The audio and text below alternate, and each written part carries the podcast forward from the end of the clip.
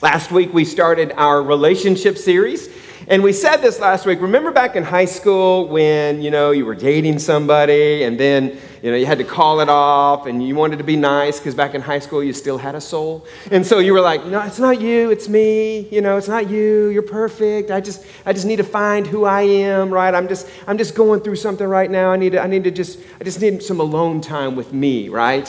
But then something happens when we get married because our tone goes from it's not you, it's me to it ain't me, it's you. Right? It, it ain't me. I'm not the reason. It, you're the reason I'm not happy. You're the reason we don't have any money. You're the reason why our kids are the way they are. You're the reason that we don't have any friends, why we can't get ahead in life. It's, you're the reason why fill in the blank, right? And a lot of us, that has kind of become our, our thoughts, our feelings. It's like, it ain't my fault, it's your fault. And until you change, nothing's going to change. When in reality, if we would just all look in the mirror and realize it takes two to tango, right? And if we would start working on ourselves, then we would see some change that we're looking forward to. I don't know if you remember this, but I mean, times have changed and things are different now. But there used to be these old Norman Rockwell paintings. Remember those? The little Norman Rockwell paintings? Um, and it kind of depicted what life was and felt like in the 40s, 50s, and 60s. And, you know, there's the, there's the Thanksgiving dinner one, and the dad's got his suit on, and all the, all the family's there at the table, and the mom brings the turkey over, right? There's that one. There's the one that, you know, it's, it's called No Swimming, and it's three boys, and they're running you know, they're running because they got caught swimming in the swimming hole, still in their skivvies, right? Uh, there's one called um, Dating, our, our first date, and it's a picture of her, and she's in the mirror, and she's getting ready, and you can tell she's all giddy, and there's a picture of the boy, and he's in the mirror, and he's all giddy, right? And then there's one called Sunday Morning, and uh, it's the mom, two, two girls, and a, a little boy and they're all dressed up for church and they're on their way out the door. And then the dad is still in his pjs sitting in the, sitting in the chair with a cigarette and, and the newspaper. And uh, you could tell he was kind of slumped down in the, in the, in the, in the painting um, because he didn't want anybody to notice him. But i noticed this because i was looking at these this morning. The little boy knows it's him. He knows where he's at. And it's like the little boy's paying attention. Dad doesn't go to church on sunday mornings and I'm very thankful for the men of Your Place Church who bring their, come on, bring their families to church in the mornings. It's a big deal. You count it a priority. But it just, it just kind of, I don't know, put things into, into perspective about life back in those days. Now, again, culture has changed. I don't know if you guys have saw this or not, but there was a, a May 1955 Housekeeping Monthly published an article called The Good Wife's Guide. They're just trying to be, they're just trying to be helpful, right? Just trying to be helpful. Now, disclaimer. Tyra was very clear with me before I got on stage. You make sure you they know you do not agree with this. So she's down on the front row going. This is, this is an actual article published in 1955 in, in, in Housekeeping Monthly. Number one, ladies, have dinner ready. Plan ahead, even the night before, uh, to have a delicious meal ready on time for his return. Uh, this is the way of letting him know that you've been thinking about him and are concerned about his needs.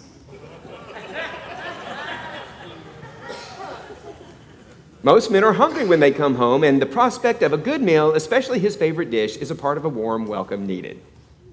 Okay, okay. Number, number three here prepare yourself, take 15 minutes to rest so you will be refreshed when he arrives. Touch up your makeup, put a ribbon in your hair, be fresh looking. He's just been with a lot of work weary people. Moving right along. Clear away the clutter. Make one last trip through the main part of the house just before your husband arrives. Gather up school supplies, toys, paper, etc. Then, then run a dust cloth uh, uh, over, the, over the tables. Uh, oh, on the cooler months, uh, the year, you should prepare and light a fire for him to unwind by. Your husband will feel, you know, he will feel uh, that he's reached a haven of rest and order, and it will give you a lift too. After all, catering to his comfort will provide you with some immense personal satisfaction. That's, okay, I'm just reading the article. Okay, I'm just reading the article. We'll skip down. We'll skip down. Tough crowd, tough crowd. Um, you may have a dozen important things to tell him, but at the moment of his arrival is not the time. Let him talk first. Remember, his topics of conversation are more important than yours. Do not throw, hey, I'm just reading the article. Just reading the article. it gets worse. Make the evening his. Never complain if he comes home late or goes out to dinner at other places of entertainment without you. Instead, try to understand his world of strain and pressure and his very real need to be at home and relaxed. Your goal should be to try to make your home as a place of peace, of order and tranquility, where you and your husband can, or where you can make your husband renew himself, body and spirits.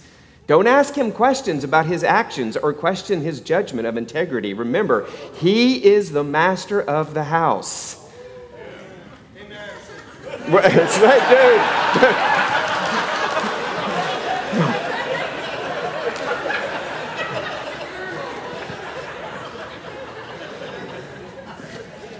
Number 18 gets it where number 18 number, ta- number 18 takes the cake. I've skipped I've skipped a bunch of these. Skipped a bunch of these. A, a good wife, number 18 says a good wife knows her place. Now, listen. This is 1955, all right? Things have obviously changed and I I don't agree with the I don't agree with this. This is this is a long time ago. I just thought it would be funny to read. But anyway, there are some things that, when it comes to passion and when it comes to expectations in a marriage, I think there are some things that we can talk about because, believe it or not, but we all walk into relationships with certain amount of expectations, whether it's our upbringing, uh, whether it's things we've gone through, whether it's culture, and the scripture actually has a lot to say along these lines. And so I want to I want to show you what the scripture says, and I believe the Lord's going to help us all. Amen, everyone.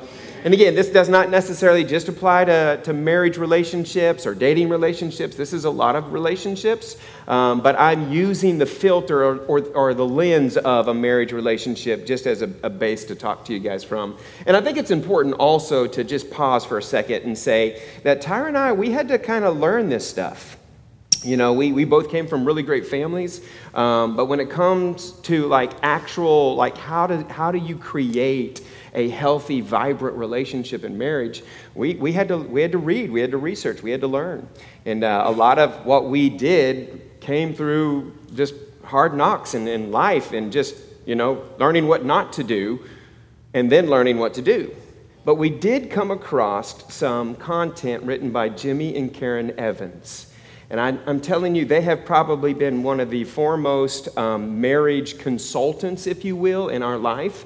Uh, we've, we've, we've devoured their material, and uh, if, you've, if you followed along with them, um, he stole everything from me.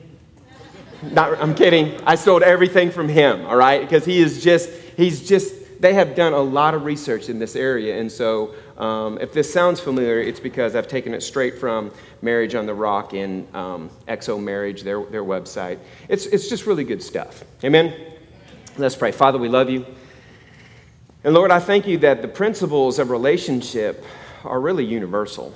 Lord, I know different cultures say different things. But Lord, we want to we want to look and see what your word says. And we want to be moved by your word, not by culture, uh, not by upbringing, even, Father. Some of us have come from different backgrounds. Uh, we have a different view of relationships, marriages. Uh, and Lord, I just, I just ask right now that you would move through me in the next few minutes here because I really believe there's some things that can help people.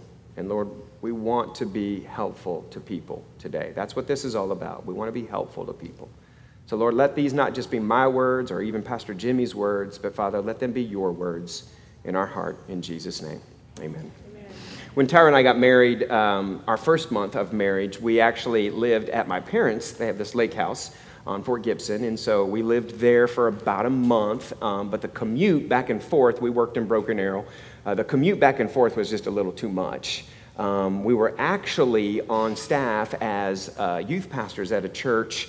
Uh, it was volunteer uh, at a church in Coweta, and so we so we wanted to do life in Coweta, um, but we we worked in Broken Arrow, and so um, we moved to a rent house in Coweta. Now it's just me and her. We're you know 20 years old. I mean, we got married young, 20 years old. In fact, we got engaged at 19, married at 20.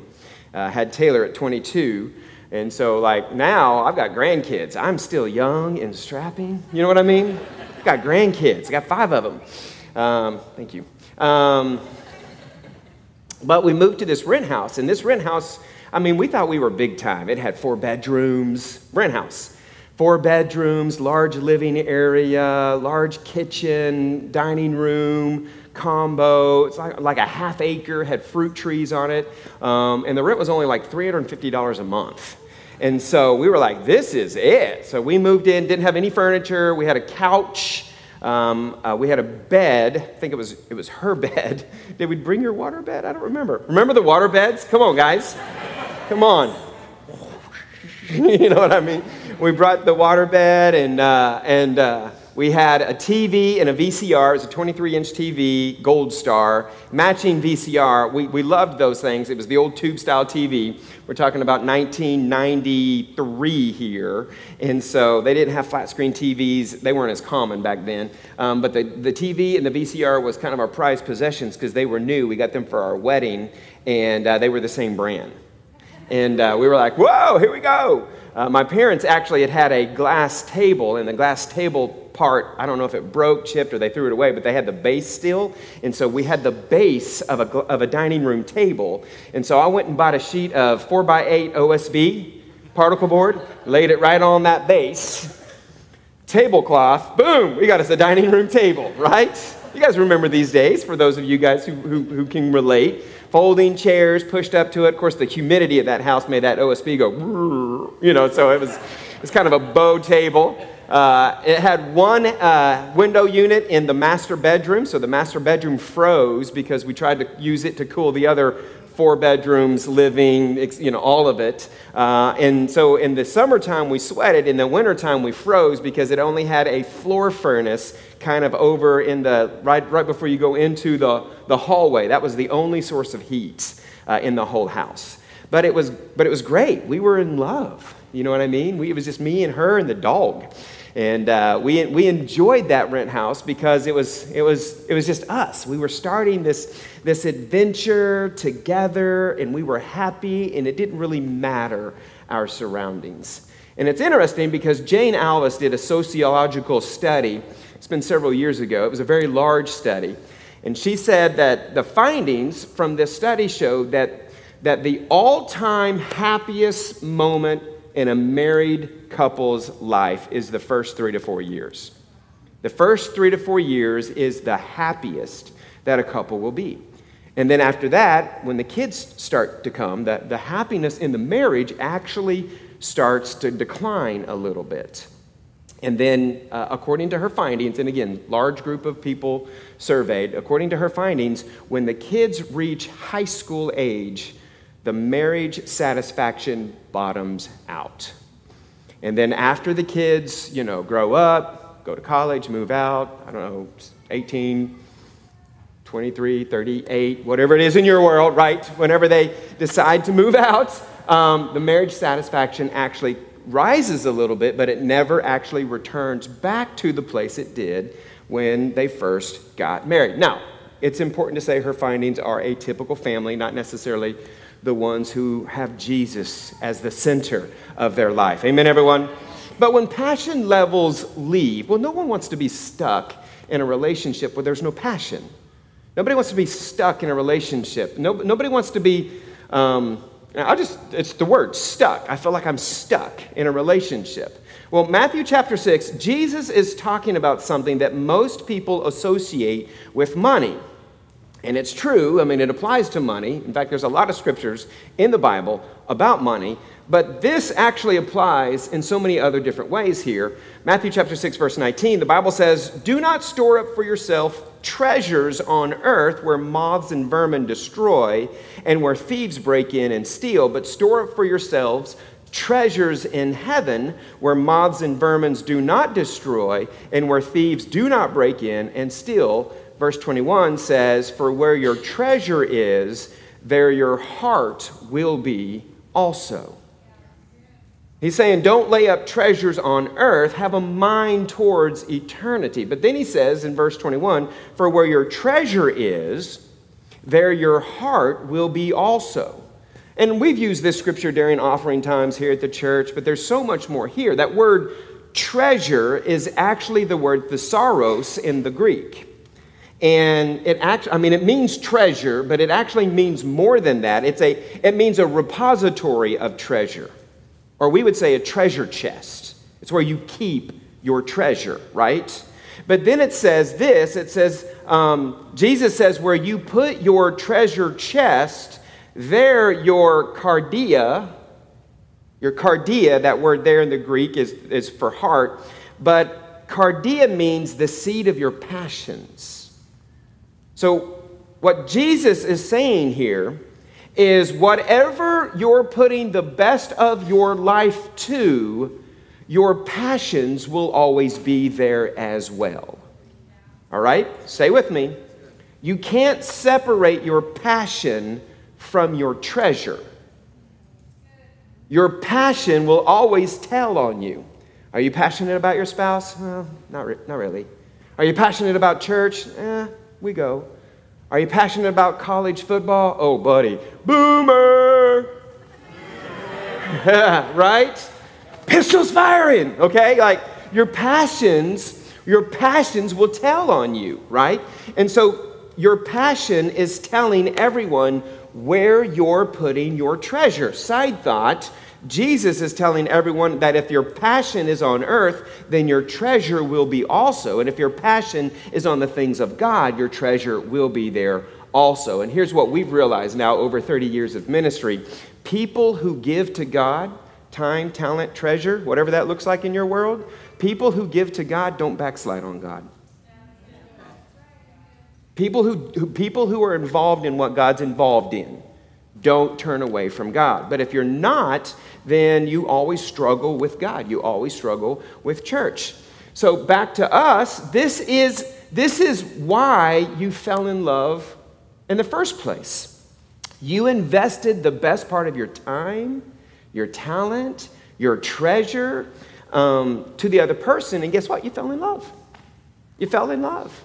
I remember when Tyra and I were dating. This is before the rent house. This is back when we were just 17 and, and, uh, and starting a relationship together. We were in, I don't remember, I think it was J.C. Penney or Dillard's. Um, and we were walking through, and there was this leather jacket that had all this different types of different colors of patches on the jacket. And uh, she was like, oh, this would be so great, right? And she tried it on. She gets in front of the mirror, right?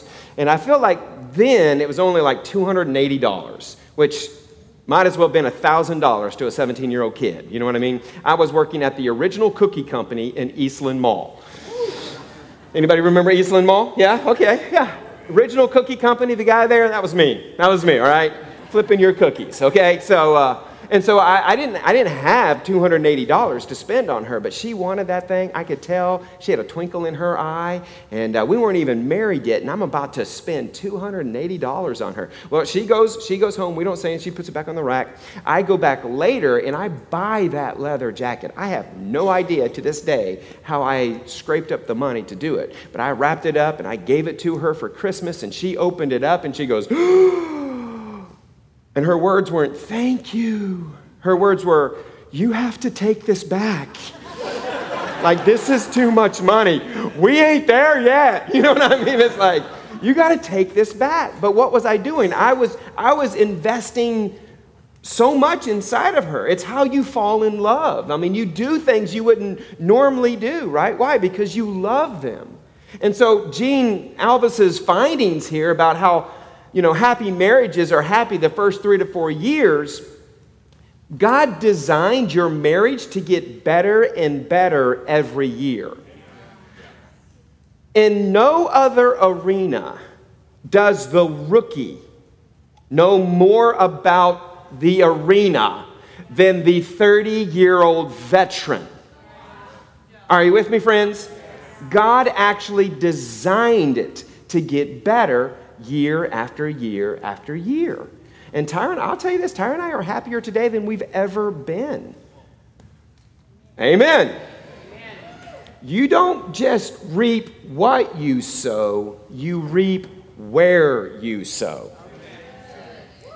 And when you're not sowing into your own marriage or relationship, whatever it looks like in your world, you're giving what belongs to your spouse to someone else, and it will create jealousy in your marriage. Genesis chapter 2, verse 24 says, This is why a man leaves his father and mother and is united to his wife. They become one flesh. We belong to God first, first and foremost. But secondly, we belong to each other. And we know this. I mean, Tyra knows she belongs to me before she belonged to our children. And this is, I'm gonna, I'm gonna, I'm gonna ruffle some feathers right here. She belongs to me before she belonged to our children, before she belongs to our grandchildren. And I belong to her more than I belong to our kids, more than I belong to my job, more than I belong to y'all, okay? I belong to her. And anytime I take what's hers and give it to someone else, and again, I realize we all have to work and we all have hobbies, and I get all that. But when it becomes excessive, and anytime I take what actually belongs to her and gives it to someone else, jealousy by nature is created in that moment. Are you with me? I mean, one of God's names is capital J, jealous. You can go look it up. And the reason why is because God's madly in love with you. God's madly in love with you. And so when we take what belongs to Him and we give it somewhere else, then He gets jealous. And I thought jealousy was a sin. Well, there's a righteous form of jealousy. God created us for Him first, and He is jealous of anything else that takes us away from Him. The reason why God is jealous is because He's in love with us. When we begin to drift away from Him, He fights for us. And we need to be thankful that we have a God that fights for our hearts. Amen, everyone? But it happens to couples all the time. We get married, we start investing in each other, we fall in love, right? So, why does the satisfaction drop? Because uh, when the kids come, the wife turns her heart towards the children, and so the man turns his heart towards his career, his work. And then we have big fights, and why are you always mad all the time? Well, how come you come home late? Well, I come home, um, you don't have any time for me because you've already given it all to the children, right? It's just this constant cycle. So when the kids leave the house, Typically, life gets better, but, it, but the damage has been done. And so that's why they say it, it, it's never as much as it was when you first got married. I have good news for you that damage can be undone. Amen, everyone? Damage can be undone. But here's the problem with investing in someone or something other than your spouse, there's going to be a harvest. Wherever you're investing, there's going to be a harvest. I had a friend of mine, and uh, he, was a, he was an athlete kind of guy. And um, he, he spent a lot of his time in the gym. And uh, he, he was there and he enjoyed it. He was, he was you know, big. And uh, he, um, he, there was another, there was a lady that worked out the same time he did. And they ended up kind of spotting each other at the gym, you know, lifting heavy weights. Well, that, uh, that gym time became more and more and more. And then next thing you know, he's making a comment about how he's got to travel next week for work. And uh, he says where he's going, and she books a flight for the same trip. Wherever you're investing the most of your time, there's going to be a harvest. He ended up having an affair on his wife. Um, and it's sad, but it's true. If you're investing in your work more than your marriage, guess where your passion's going to be? If you're investing in your kids more than your marriage, guess where your passion's going to be? And here's what happens your spouse begins complaining, and you begin to feel conflicted because you know they're right, but you're so far into this, you don't actually want it to change. You don't want to go back. You don't want it to change. You're actually enjoying what you're doing. And then all of a sudden, it just gets worse and it gets worse and it gets worse. Amen? You guys know where I'm at? So, what do you do? What do you do? How do we get the love back? Well, Jesus tells us in Revelation chapter 2. In Revelation chapter 2, he's talking to the church, but it applies to relationships as well. He's talking to the church of Ephesus, and he just begins to go through this whole list of things that they're actually doing great at. Like, you do great at this, you do great at this, you do great at this. But then when we get to verse 4, he says this He says, Yet I hold this against you. In other words, you're doing great in all these other areas, but I hold this against you. You have forsaken the love you had at first. You have forsaken the love. Yes, you're doing great, but you've forsaken the love you've had at first. Verse 5 says, Consider how far you have fallen.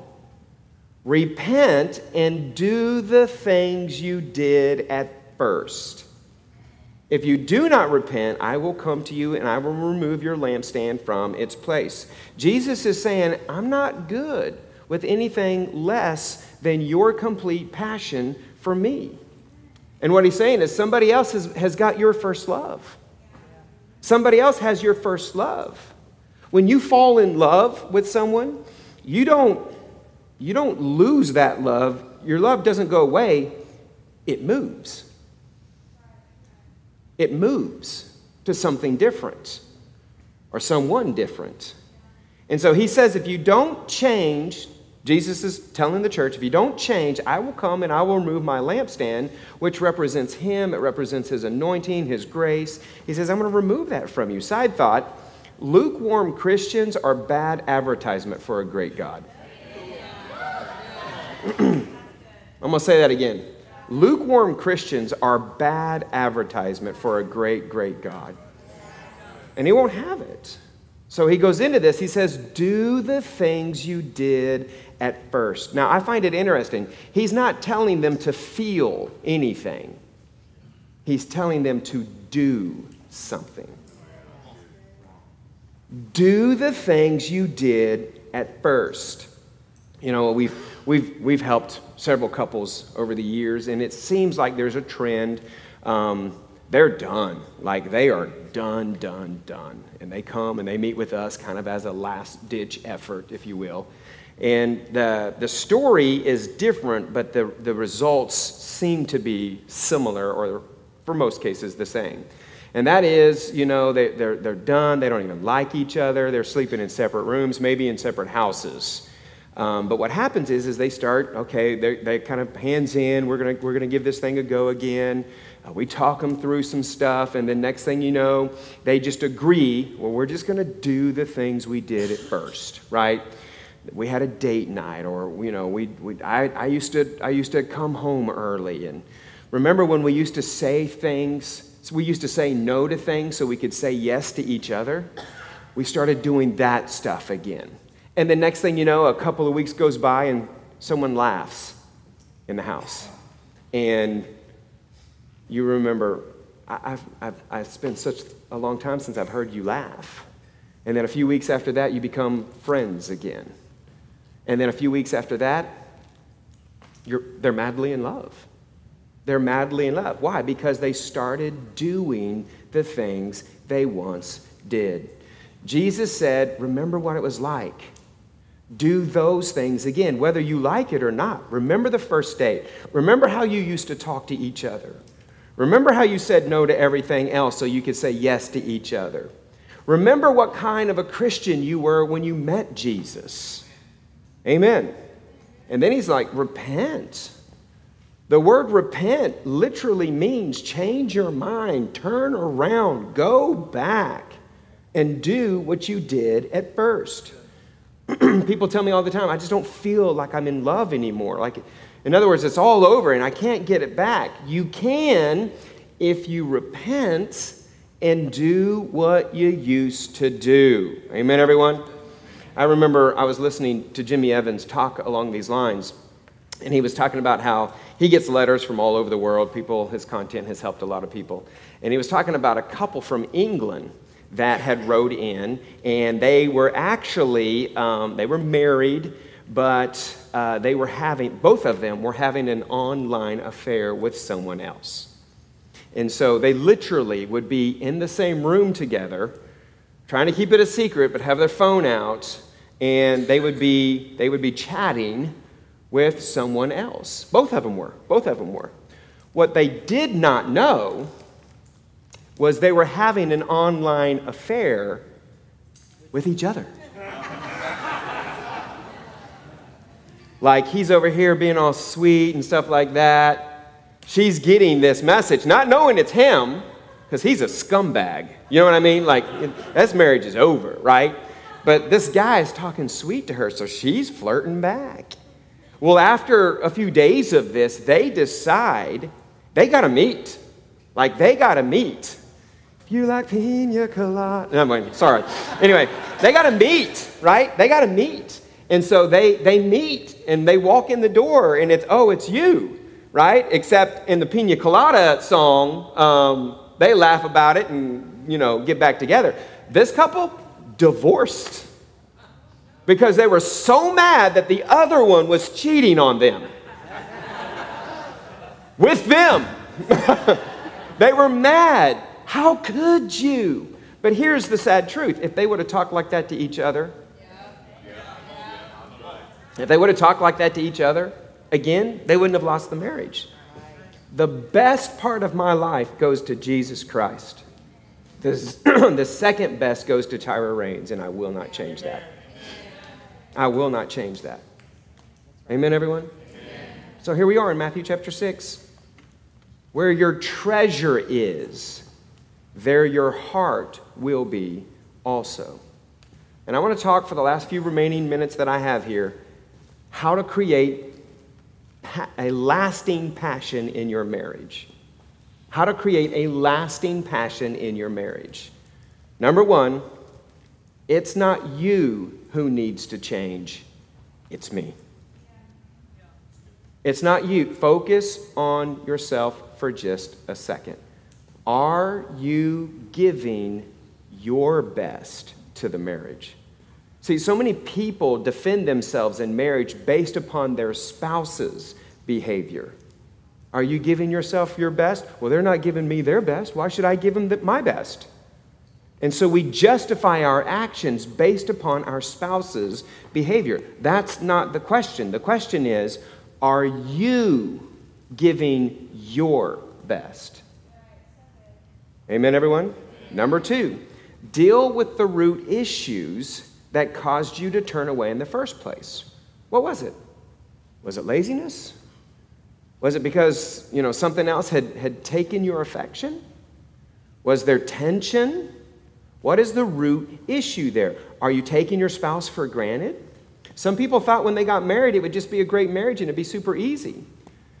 Disappointment and unrealistic expectations are the number one reason why people get divorced today. Most people get married with unrealistic expectations of marriage. And this is why we do a marriage prep. Like we use SYMBIS, which is Save Your Marriage Before It Starts. And uh, I'm doing one right now with a couple. And literally, what you do is you sit down and you, and you separately, you go through the questions, you answer them as best as you can, basically, on your upbringing, your thoughts. Uh, the, the program throws them together and it talks, it talks through everything and it creates an expectation for this marriage. More people spend more time planning the wedding than they do the marriage. And so, what we've decided, in fact, our board of directors will not let me marry anyone unless they, they're willing to go through 13 weeks of marriage counseling with us before they get married. I've had people ask me, hey, I'm getting married next week. Can you do it? No. I I can't because you're not ready. And so, unrealistic expectations and dissatisfaction in the marriage is the number one reason why people get divorced. We get married, our spouse doesn't meet our expectations, we get disappointed, we turn our heart away. We turn our heart to the kids, we turn our heart to the work. And a lot of, a lot of times, the problem isn't our spouse, it was our expectations coming into the marriage. Feelings of jealousy, rejection. Let's keep moving. Number three, communicate to your spouse about your own mistakes and affirm your commitment to give them your all again. Like, this is the repent part. Sometimes we have to say it out loud. Maybe I have been working a lot. And don't make it, well, it's because you're just whatever when I come home. Like, you can talk those things out. But at the end of the day, the repent part that Jesus is talking about, hey, I'm sorry. It's not you, it's, it's me. And I, am willing to change and, and, and I'm willing to give this thing a go. I'm not going to do that anymore. We taught our children that they are a temporary assignment to us. We taught them that. And don't hear what I'm not saying. None of them felt like they ever, you know, missed out or were rejected. They got a little mad when we went on a little me and her vacation. They're like, "Going to the beach again?" Yeah.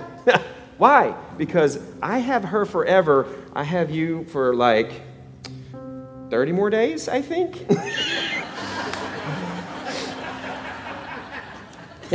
We're getting down to it. 35, 40 days. What is the day? Do you guys know how many, how many days? There's, you don't have a countdown clock? Okay, anyway, so, so these guys are getting married. But, but I've taught them, I've taught them, hey, this is, this is forever. You're, you're a temporary assignment. But I was present. Like we ate dinner together. All of us ate dinner together. We played outside together. We did go on vacations together. I was at their games. I, we did it all together. We, I, I put them in bed. We put them in bed together. We read a Bible story together. We invested in our children. But at the end of the day, our kids knew this was first. The best thing you can give your children is a happy marriage. Is a happy marriage. And if you if you are hoping to to grow up and you know your kids not have the life you had, you're you're don't hear don't don't this is going to sound terrible, but you're doing it wrong. Because I actually want my kids to have my life. I want my kids to have the relationship that I have with Jesus. I want my kids to have the relationship with their spouse that I have with their mother. I want my grandkids to see it. Amen, everyone? And the only way that that's going to happen is if I model that. How are your kids going to see a successful marriage unless we show them? So you're setting them up for failure if you choose them over your spouse. I've had people get up and walk out of my service at that statement. Nothing comes between me and my kids. That's your mistake. And your kids are destined to repeat your life. And you don't want that for them. You don't want that for them. Is this, is this okay, friends? So our, today, our children are raising their children the way we raise them. The way we raise them. Build, number four, build disciplines into your marriage. It's not what you can make happen once, it's what you can continue to make happen again and again and again. When the best part of your life goes to Jesus, your first part of your day the first part of your increase or your giving, and you're involved in serving Him in some way, you'll always have a passion for Jesus. When the second best of your life goes to your spouse, you'll always have a passion for your spouse. And I will not give what belongs to Tyra Rains to anyone else other than Tyra Rains. I love my kids too much. I love you too much to give what belongs to her to even you. Does this make sense? And listen, we love you. We've spent a lot of time with a lot of you recently, but we always make sure this is good. Amen, everyone? Father, we love you. And we worship you. Lord, we know that a lot of dissatisfaction in marriage comes with unmet expectations. That's where frustration is in any arena. I thought it would be different than this. When, Lord, you encouraged us in Revelation chapter 2 to do the things you once did, not feel, because feelings follow our actions. And so, Father, as I look over a room full of, of people in various types of relationships, Father, my prayer is that, Lord, in some way, your Holy Spirit is tugging at their hearts, that they too could do the thing they used to do. And Father, that passion would come back, that excitement for the relationship would come back. And Father, we just ask you to breathe life into them, breathe life into their relationships in Jesus' name. With heads bowed and eyes closed, I'm, I'm not going to run the risk that there could be someone in the room that doesn't have a relationship with Jesus. And I could tell you right now, Jesus is the foundation for every relationship. In fact, it's been my experience if Jesus isn't at the center of the relationship, we can do very little to save a relationship. And so if you've never made Jesus Christ your Lord and Savior, I'm not going to embarrass you. I'm not going to have you come forward. But I just I just need to know who I'm praying for. I would like to pray with you. So heads are bowed, eyes are closed. If you're in the room, you've never accepted Jesus Christ in your life, or maybe you once had a relationship with Jesus and you walked away from him, just put your hand up real quick and put it right back down. I'm just going to pray for you before we leave. Thank you. All over the room. Thank you. Thank you. Thank you. Over here. Thank you. Anybody else like that? Thank you. Amen. Thank you. Anybody else I can pray with you before we leave? Thanks. Over here. Thanks. All over the room. Thank you. See, this is again, we're not we're not about embarrassing anybody. You're just acknowledging, okay, there may be a disconnect here that I need to fix today. Because the Bible says if you believe in your heart that Jesus is Lord, and you confess Him with your mouth, you will be saved. That is the foundation. He is the foundation that all of this stems on. So if you if you if you lifted your hand, or maybe you should have lifted your hand, I still want you to pray this prayer with me. In fact, I'm going to ask everybody in the room to pray this prayer with me. And remember your first time you prayed it. Everybody say, Heavenly Father, thank you for sending Jesus to pay the price for my sin. And right now, I ask you to forgive me of my past. Jesus, I invite you to come into my life. Make me a brand new person. Wash away my past. I'm choosing today to spend the rest of my life in a relationship with you in Jesus' name.